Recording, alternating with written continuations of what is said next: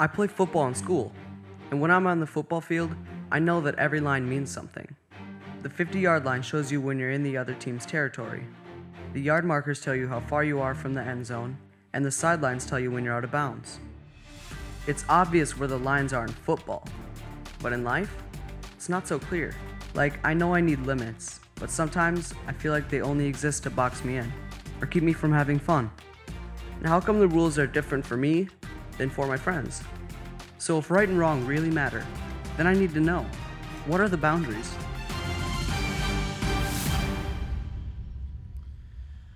All right, well, welcome everybody to Eaglebrook Church. It's great to have you with us today. If this is your very first time, a special welcome to you. I was visiting a church out of state a few weeks ago, and I was so out of sorts. I had never been to this church before, and so I could not figure out how do I check my kids in? Where am I supposed to go? Then, twice during the message, the speaker had us turn to someone next to us that we didn't know and say something like, You're looking good today. Which, for an introvert like me, was painfully awkward. And so, all that to say, I understand coming to church for the first time can feel a little bit strange, but it does get more familiar each time that you come. And I can promise you that I won't make you turn to your neighbor and say, You look good today, or say anything for that matter, so you can just sit back and relax. We are beginning a new series today called Four Questions Every Kid Needs Answered. Your kids will never ask you these four questions out loud, never. But deep down inside, these are the four that they are going to want to be answered. Now, this series is predominantly about parenting. So if you're a parent, future parent, grandparent, you're going to be dialed into this. But even if you're none of those things, I still think you're going to get a lot out of this series. Because each of us have asked these four questions when we were kids. And how your parents answered them partially shapes who you are today. My hope for some of you is that God would use this series to heal some of the wounds and the baggage that you may still carry with you today. Before we begin, I want you to know that I am not a parenting expert. I discovered that I wasn't a parenting expert when I had kids. When I was in my 20s, I would see a kid misbehaving in public and I would think, oh, my kid is never gonna do that. These days, I see a kid misbehaving in public and I think, oh, my kid's done that. I mean, parenting is humbling. My wife and I have gotten to church and realized that one or more of our four kids doesn't have their shoes on, has berry stains all over their face, or somehow forgot their jacket at home in the middle of January. I have taken the walk of shame out of numerous restaurants holding on to a screaming toddler. In fact, just last week, our small group was talking about how they pray with their kids. And someone in our small group said, We always hold hands at the dinner table when we pray. I thought, well, that seems like kind of a cool idea. We tried it. My daughter refused to hold anyone's hand. Finally, we said, Fine, we're going to hold hands and pray without you then. One of my sons said in a really snarky tone, She's out of the family. My daughter got upset. I got upset. One of my other kids just started eating and bagged the whole thing. it was a total disaster. So I am not a parenting expert, but hopefully we can learn from God's word together. All right, with that, here is the first question of this series Where are the boundaries? From the age of two until at least the age of 18, your son or daughter, your grandson or granddaughter, is going to be asking you the question where are the boundaries? When my son Hudson was two years old, we were eating at an Uno's restaurant in Wisconsin. And as we got up to leave, my wife reached out to grab onto Hudson's hand, and he said his favorite word at that time no. Sarah tried to explain to him. She said, We're going into the parking lot. There's cars. It's dangerous. You need to hold my hand. And Hudson said, No. So Sarah said, Fine, and gave me the you take over look and started heading towards the door. And so, of course, Hudson starts running after her, screaming, Hold hand, hold hand. I said, Hudson, I'll hold your hand. He didn't want to hold my hand. At first, I tried to reason with him. I said, Mom's hand is overrated. It's soft, it smells like Bath and Body Works. You don't want that. I said, My hand probably still has pizza sauce caked onto it. How about it? That didn't work. I then tried to bribe him. I said, Hudson, if you'll hold my hand, I'll give you a treat when we get to the car. I was bluffing. I didn't have a treat in the car.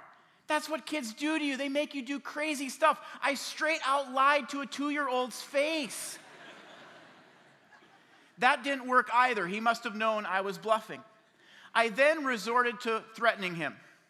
I said, Hudson, you know your little favorite stuffed animal named Night Night Boy? I said, if you ever want to see him alive again, you will hold my hand out of this restaurant. Nothing worked. Finally, I had to pick him up and take the walk of shame out of the restaurant. When we got to our car, I had to hold Hudson down just to get him strapped into his car seat. And then when we got out onto the freeway, somehow Hudson reached over and opened up his door on the freeway. And so I'm driving down the freeway, reaching over my shoulder. I'm like, you better shut that door right now. Trying to grab him or the door. I didn't care. Anything I get my hands on at that point. Now, Hudson never verbalized these words. But basically, what he was asking was, where are the boundaries? These days, Hudson is seven years old, and he's one of the most sweet, well behaved kids I have ever met. But still, there are times when it's like he's not listening to a word I'm saying. I'll say, Go upstairs, brush your teeth, get your jammies on.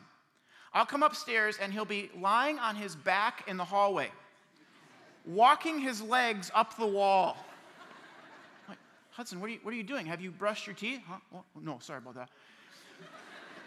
then he'll go into his room. Does he have his jammies on? No, he's sitting on the floor looking at his baseball cards. And this is where a lot of parents live. You ask your kids to do something once, twice, three times. Finally, you just yell, Get your jammies on.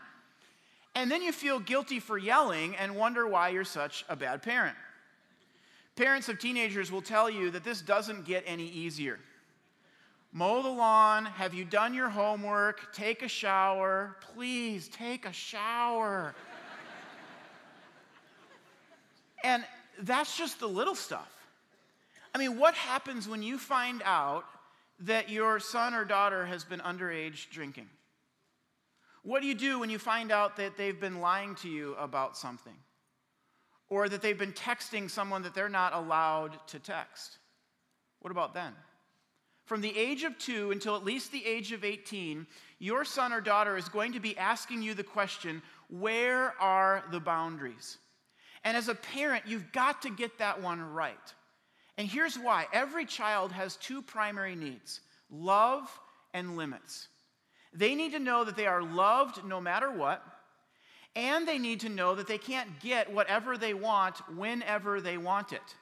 There's limits. The art of parenting is to show over the top unconditional love while at the same time establishing limits that will help raise a responsible man or woman of God. So let me ask you if I were to take a poll across our church and I asked you, which one of those two are you better at, love or limits, what would you say? I think about 50 years ago, most parents would have said limits. I talk to grown adults all the time who will tell me, I never really heard my dad say the words, I love you, but I knew where the line was, and I didn't dare cross it. Now, I'm not necessarily advocating that we go back to that by any means, but family experts today believe that the pendulum has swung to the other extreme. Look at what Marcia Moritz, a family expert, has to say about this. She says, Stop trying to be your kid's best friend. Rather, be what they need most. And what they need is love giving, limit setting parents.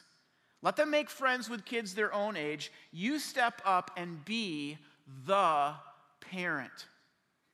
Your son or daughter doesn't need another friend. They need a parent who loves them enough to establish some limits.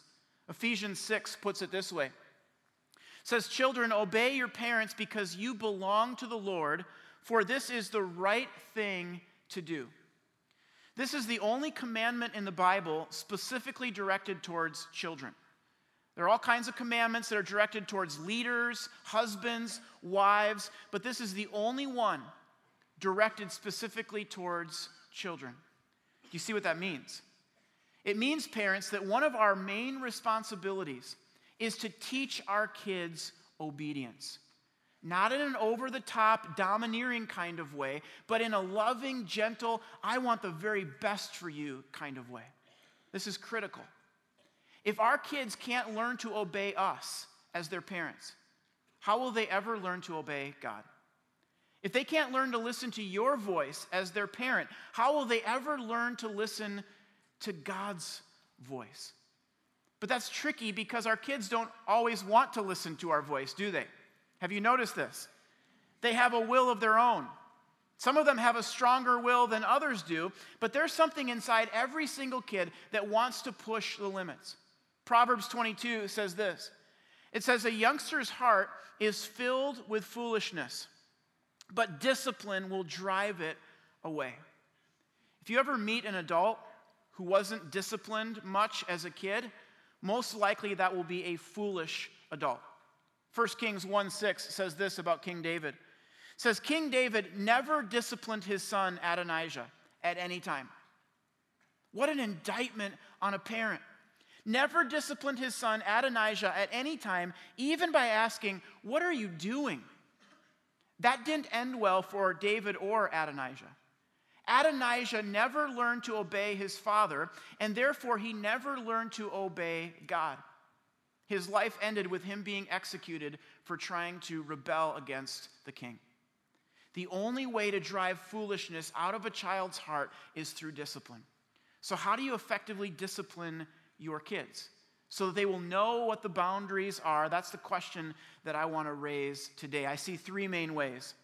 The first one is this model the behavior that you want to see. No one has more potential to influence your son or daughter than you do. Let me say that again.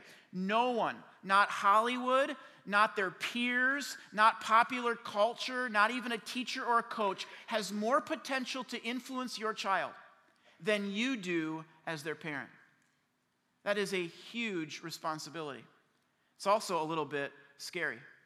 I took my son Micah to a Timberwolves game at the beginning of March, and they were playing the Los Angeles Clippers that night. And the Clippers have a power forward named Spencer Hawes, and Spencer was not having a good night. I think he ended up shooting like three for 15 for the game. But at one point, Spencer missed like three shots in a row within a span of a minute and a half. And so we were sitting close enough to the court to where players could potentially hear us if we yelled something out to them. And as Spencer Hawes came back down the court, I couldn't help myself. I mockingly yelled out, Spencer, keep shooting. You're going to win the game for the Wolves or something like that.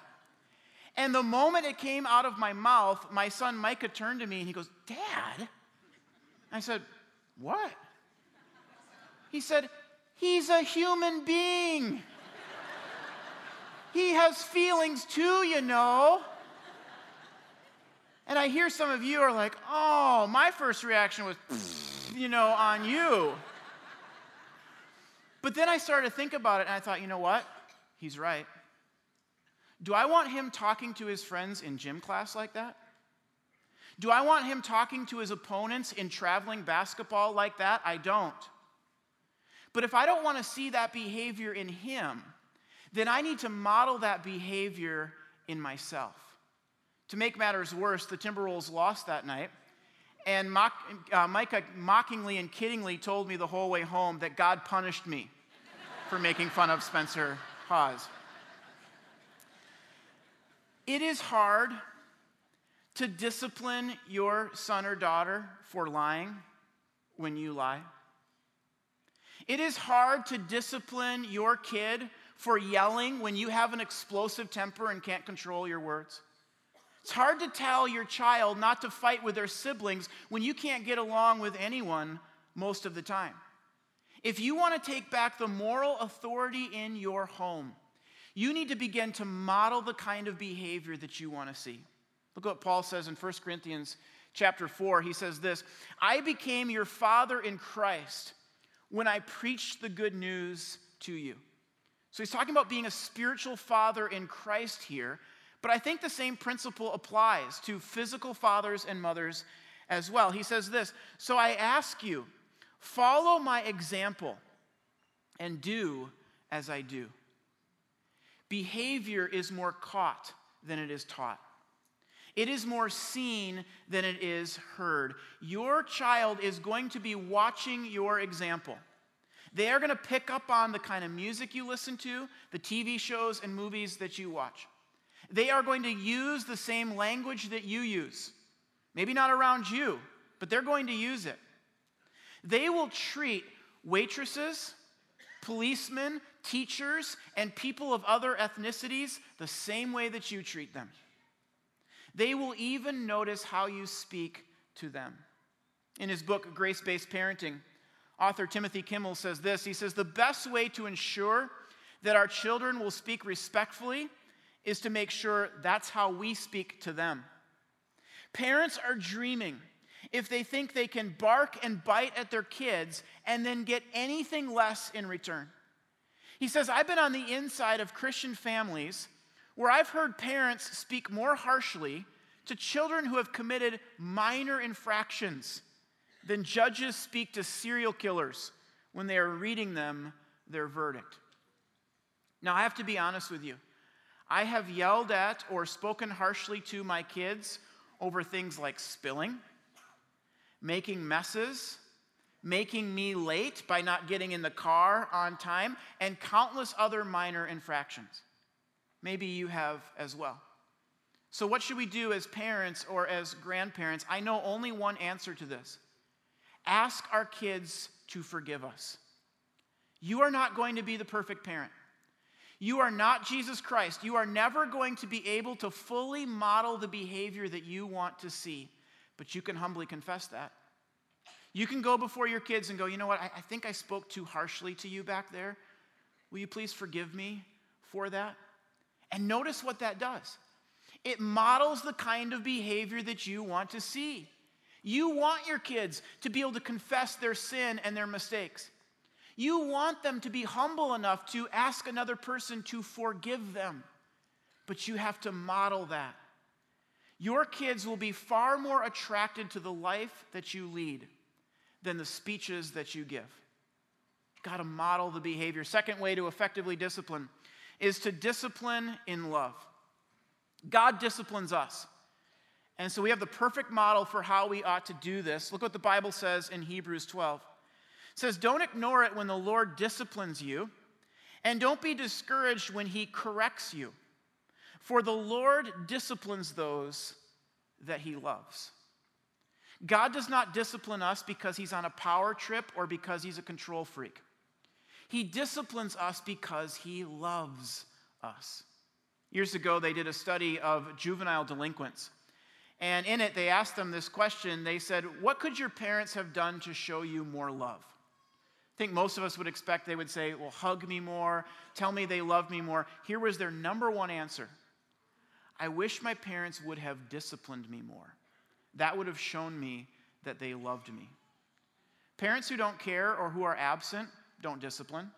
It's just a lot easier to sit on the couch and watch TV. But parents who love their kids will discipline them because they see the value that it brings in raising a responsible adult. Hebrews 12 goes on and says this it says, No discipline is enjoyable while it's happening. In other words, don't expect your kids to ever come to you and say, Thank you. Thank you for that consequence. 20 years from now, I'm going to be a better person for it. That's not going to happen. No discipline is enjoyable while it's happening, but afterward, there will be a quiet harvest. Your kids may not even mention it, they may not even notice it but there will be a quiet harvest of right living for those who are trained in this way. Parenting expert Kevin Leman affirms this.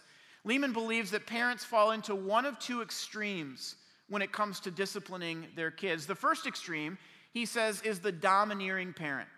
The domineering parent, he describes them this way. Leman says, Many parents don't act in authority, they act as dictators. Hey, you're going to do what I tell you as long as you live under my roof, and you get that look off your face, or I'll change it for you. Leman says that the other extreme is the permissive parent. These parents communicate this I want to meet your every need. I want to make sure you are happy, happy, happy. No matter what the child asks for, they get it. A grotesquely violent video game? No problem. A rap album with lewd lyrics? Absolutely. Clothes that reveal half of their daughter's body? Sure. After all, it's just a phase. And then catch this last line. Leman says both extremes produce rebellion. So, which one of those two extremes do you tip towards? I'm guessing that most of us aren't on one end of the spectrum or the other, but we all tend to tip towards one of those. Instead, Ephesians 6 says this says, Fathers, do not provoke your children to anger, but bring them up in the discipline and instruction of the Lord. There's that word again discipline. But notice that it says, Fathers, mothers, do not provoke your children to anger. What provokes your child to anger? I'll tell you, constant sarcasm will do it. Put downs, making fun of them in front of their friends, a dictator like authority that lacks any kind of tenderness or disciplining out of anger or control, those will all do it. In fact, let me give you some practical steps on how you can discipline in love. Just think of these as a checklist when you feel your blood pressure rising. And every parent's been there. You have that moment where you're like, oh, you can just feel it happening in you. Here's your checklist. Take a step back instead of forward. Might want to go in the other room, take a deep breath, cool down for a second, sit down next to your child instead of towering over them. But whatever it is, just think take a step back instead of a step forward. Next, have a phrase. What I mean is, have a statement or a prayer that you pray whenever you're in a disciplining kind of situation. Could be a prayer like, Lord, give me wisdom. Could be a statement like, I love this child. May not feel like it right now, but I'm just going to say it to myself I love this child. I used to say the phrase to myself Jesus has entrusted me to show my son what he is like. That always helped me because Jesus doesn't scream his head off at me every time I sin. He doesn't constantly berate me. The Bible says that he's slow to anger and full of unfailing love. But whatever it is, have a phrase that will pull you out of anger mode. And then finally, ask yourself, what does my child need right now? Sometimes they're just tired and they need a nap or they need to go to bed. Sometimes they're just embarrassed about something and so they're acting out because of that. But when you ask this question, it allows you to empathize with your kid and it allows you to see discipline as an opportunity to correct poor behavior. Now, you might be looking at that list and you might be thinking, that's kind of lofty. I mean, I'm not sure anyone could actually do that. And to a certain extent, I agree with you. For example, there are certain things that just set me off as a parent. One of them is when one of my kids physically hurts their brother or their sister, I just see red when that happens. And so I would love to tell you that in those moments, I take a step back and I think, Jesus has entrusted me to show my son. No, no, I'm yelling in that moment, most likely, okay? So this is not perfect, but effective discipline is discipline that is done in love. Third way to effectively discipline kids is this instruct them in what you want them to do, not just what you don't. A lot of parents and grandparents major in don't do this, don't do that, don't do this. What do you want them to do? Ephesians 6 again. Fathers, do not provoke your children to anger, but bring them up in the discipline and instruction of the Lord. God doesn't just want our kids to know what they shouldn't do, discipline. He wants them to know what they should do, instruction as well. Your son or daughter needs instruction when it comes to how do I resist temptation? How can I remain pure as a teenager living in today's world? How can I date in a way that honors God? At what age should I start dating? And a host of other issues. My son was at a friend's house a while back, and one of his friends wanted to play a video game that was rated M for mature, for violence and for language. And my son said, No, I'm, I'm not allowed to play those games. And as a parent, you would love to tell your kid, You do what's right, and other kids are going to respect you for it. And there's some truth to that. But let's not sugarcoat it. In my son's case, this friend said to him, That's pathetic. Are you serious? You are so pathetic. Now, there were two things that encouraged me about this story. The first one was that my son wasn't that bothered about being called pathetic, he had enough confidence to handle that. But secondly, what encouraged me was I've never talked to my son about this particular game. It's never come up. I've never said to him, here are the games you can play, here are the games you can't. I've never given him a list, here are the yes games, here are the no games. We, we've never done that. I've never even played this particular video game myself. And so I'm not certain that it's a game I wouldn't want him to play. But what my wife Sarah and I have tried to do is we have tried to instruct on how do you make wise choices when it comes to media? How do you make wise choices when it comes to what you expose your mind to? Some researchers are now saying that the average age of exposure to pornography is eight years old. Eight years old. In fact, the largest demographic for viewing online pornography is between the ages of 12 and 17. Now, you might hear that and you might think, I don't think that's that big of a deal. I remember finding my dad's stash of magazines when I was a kid. I mean, it's just sort of a rite of passage. I would strongly disagree with you. Did you know that most men who are addicted to pornography today say that they became addicted around the age of 14? And did you know that a recent study found that the internet played a role in two out of every three divorces? In other words, the decisions that our kids are making today with what they're going to take in with their mind are going to shape their life tomorrow. Proverbs 4:23 says this. Above all else, guard your heart, for it affects everything you do. Parents, think about that verse as you raise your kids. Above all else, above sports, above grades, above scholarships and friendships, above everything else that you do as a parent, guard your child's heart because it's going to affect everything else that they do. When I tuck my kids in at night, sometimes I will ask them, How's your heart? And when they were little, they didn't get it, so they'd go, I don't know, it seems like it's beaten. I think I'm all right, Dad. But then I would explain, No, I, I mean, are you angry about anything? Are you afraid of anything? Has anything been bothering you lately? And most nights, nothing had. And so we would just snuggle and talk. But there were some nights when they were bothered and they were afraid or angry, and those led to the best conversations. How is your son or daughter's heart these days? How is your grandson or your granddaughter's heart? Have you asked them? Here would be a great exercise for every parent to sit down and think through what is one issue in my son or daughter's life where they need some instruction. They need instruction on how to tell the truth and not lie, even when you feel like you're backed into a corner. Or they need some instruction on how to make curfew on time or what kind of person they should look to date. And then set up a consequence in advance for what will happen if they violate that instruction. That way, you're not trying to think of something on the spot. If you are a kid or a student listening to this message, you would freak your parents out this week. Freak them out in a good kind of way if you said, Thank you. If you just told your mom or dad, Here is what I love about you as my parent, you would freak your parents out. Because I know you think your parents are too strict. Everybody thinks that. And I know that you think your parents don't get it, and you're probably right about that one. But your parents love you and they discipline you because they want the very best for your life.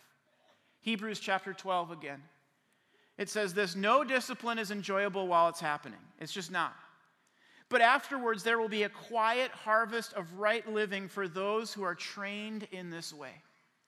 Every parent wants that.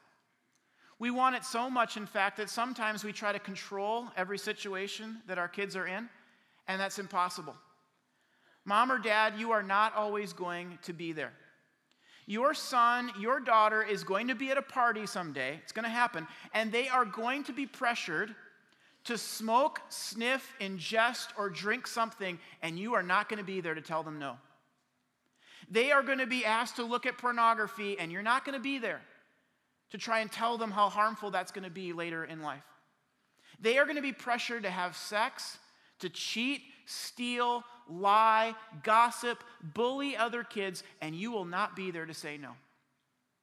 But if you discipline and if you instruct, hopefully they will know what to do even when you're not there.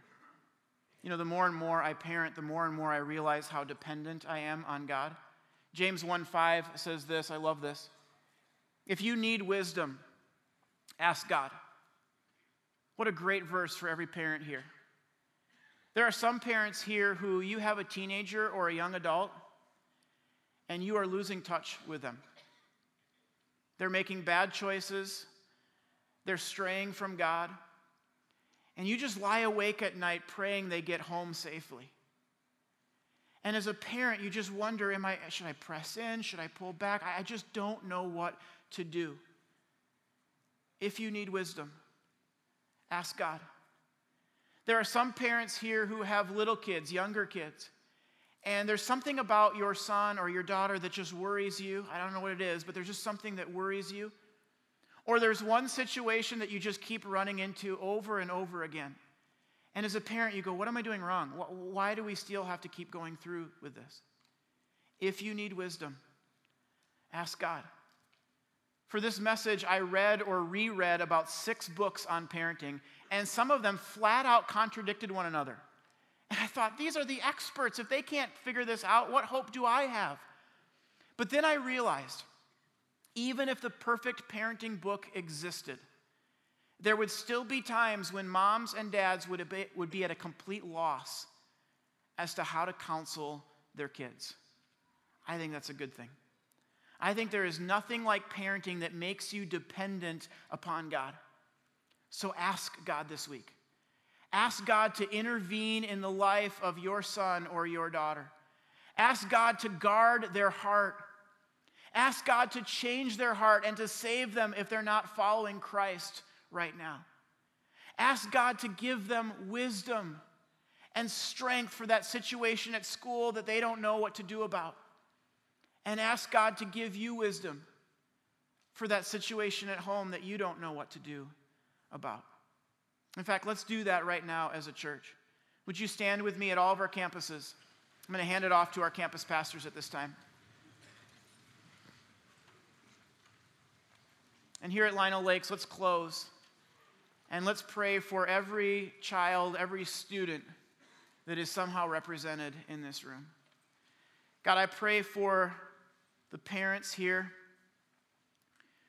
who have a teenager or a young adult, and God, they just feel so hopeless right now.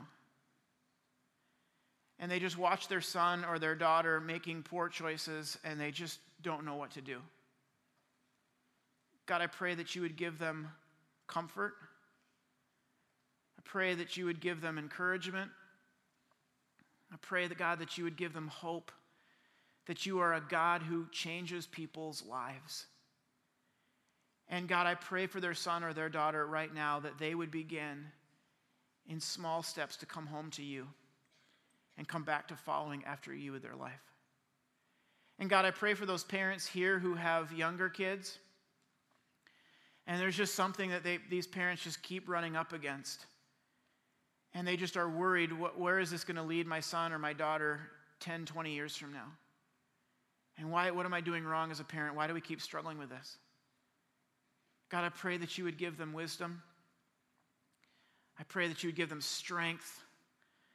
I pray that you would give them energy, God. Parenting can be so weary and so tiring at times, but I pray that you would lift them up and help them see what a wonderful responsibility it is to raise our kids.